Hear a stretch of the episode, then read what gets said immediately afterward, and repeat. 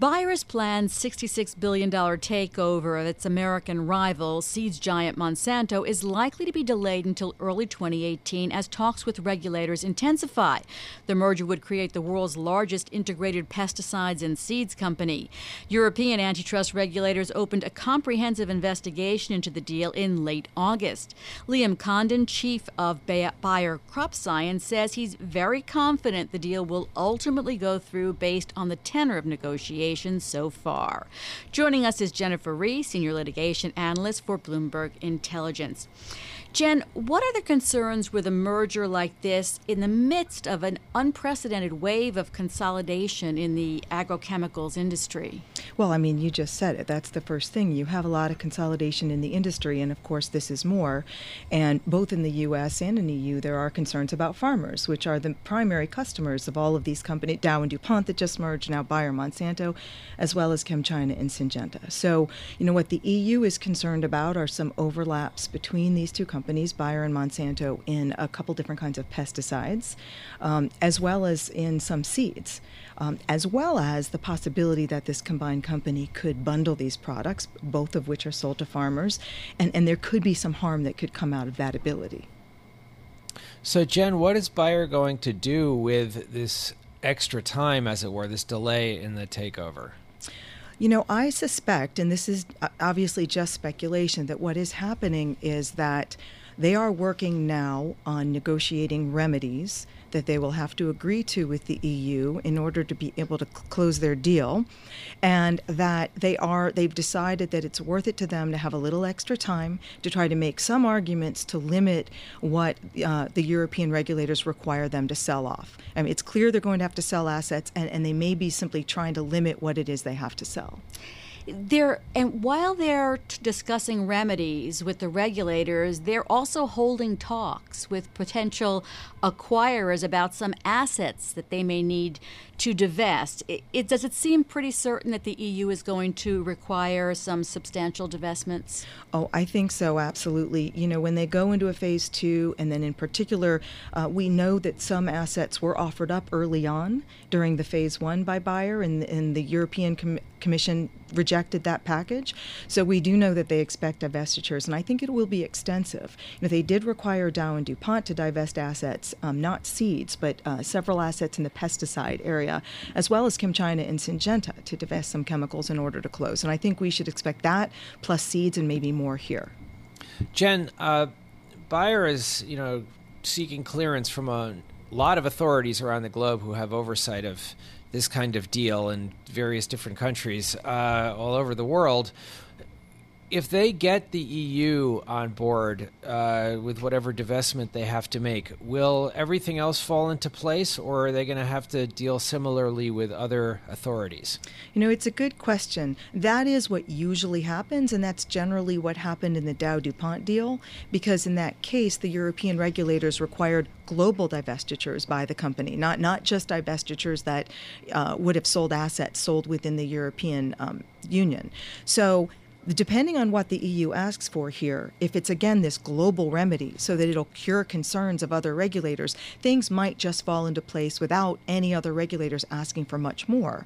But if not, other regulators could, you know, ask for certain smaller divestitures that might particularly affect the co- consumers in their region. Bayer has sought clearance from almost all of the roughly 30 authorities who have oversight of the deal and has received approvals from more than one third of them. Does that seem low to you when Bayer had previously said it expected to get approvals to complete the transaction by the end of the year? You know, it does actually seem a little bit low, but sometimes what happens is some of the jurisdictions will hang back and wait for sort of the, the, the, the bigger jurisdictions, the more key jurisdictions like the US, China, Europe, to see what they're going to do in terms of the remedy. They, they know there will be a remedy here, and they want to hang back and see what that remedy is going to be um, to understand whether or not they might need something more to protect consumers in their region. So I think what's holding things up here is likely the EU uh, which is really dragging here, as well as the U.S. So, Jen, assuming that uh, in fact Bayer does have to divest a number of different things, and they they are in fact already talking. It sounds like to some of the some of the potential acquirers. What can we expect them to be divesting? What you know, generally speaking. Well, we do know from a press release that was issued by the European Commission that there is a problem with um, herbicides. Herbicide is one kind of pesticide. The herbicides uh, essentially kill weeds. And in this case, Monsanto has a product called Roundup, and that overlaps with a product that's sold by Bayer. So it's very likely in that area they're going to have divestitures. They also noted, that is, the European Commission noted, that there were seed overlaps, particularly in, in um, oil seed rape seeds. And we also know there's uh, probably a problem with cotton seeds in the U.S. because when Monsanto acquired a company called Delta and Pine Land several years ago, they had to sell off Delta and Pine Land's cotton assets and they sold it to Bayer. So at this point, there's no way that Bayer is going to have to be able to, you know, combine those seeds again, those cotton seeds. So they'll likely have to sell cotton seeds as well. Jen, why this wave of consolidation in the agrochemical industry?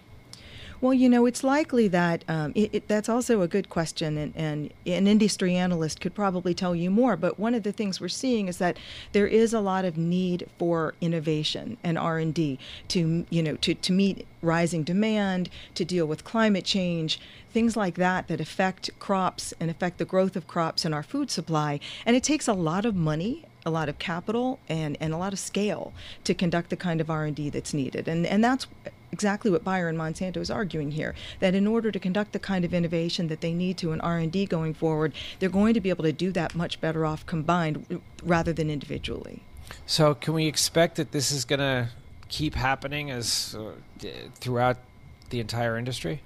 Well, we may be able, we may see it continue to happen. I think one of the interesting things that, that could happen here, though, because I was reading an article today about BASF as one of the possible buyers of assets to be divested by Bayer and Monsanto, and the fact that the company may be interested in both seeds and chemicals. And BASF is a company that now has chemicals and not seeds. So actually, that sort of adds to diversification here. It sort of is a lessening of consolidation if we add another combined seed chemical company into the mix, because now you'll have four sort of big combined seed chemical companies rather than three. We keep hearing about the EU and Commissioner Margrethe Vestager. Is the EU seen as the toughest of the regulators? Well, you know, I think right now, yes. you know, I, I think the, the U.S. was considered pretty tough too, but now we're in this transition stage, and we still don't really know what's going to happen going forward with the antitrust agencies. We're still down three commissioners of the FTC. We still don't have the head of the antitrust division at the Department of Justice confirmed. Um, appointed but not confirmed and so we don't know what the trend is going to be but but most people think it's likely that going forward in the next few years the EU will be the toughest on antitrust. Always great to have you on. That's Jennifer Rie, senior litigation analyst for Bloomberg Intelligence. You can read more of Jennifer's analysis by going to BI Go on the Bloomberg terminal.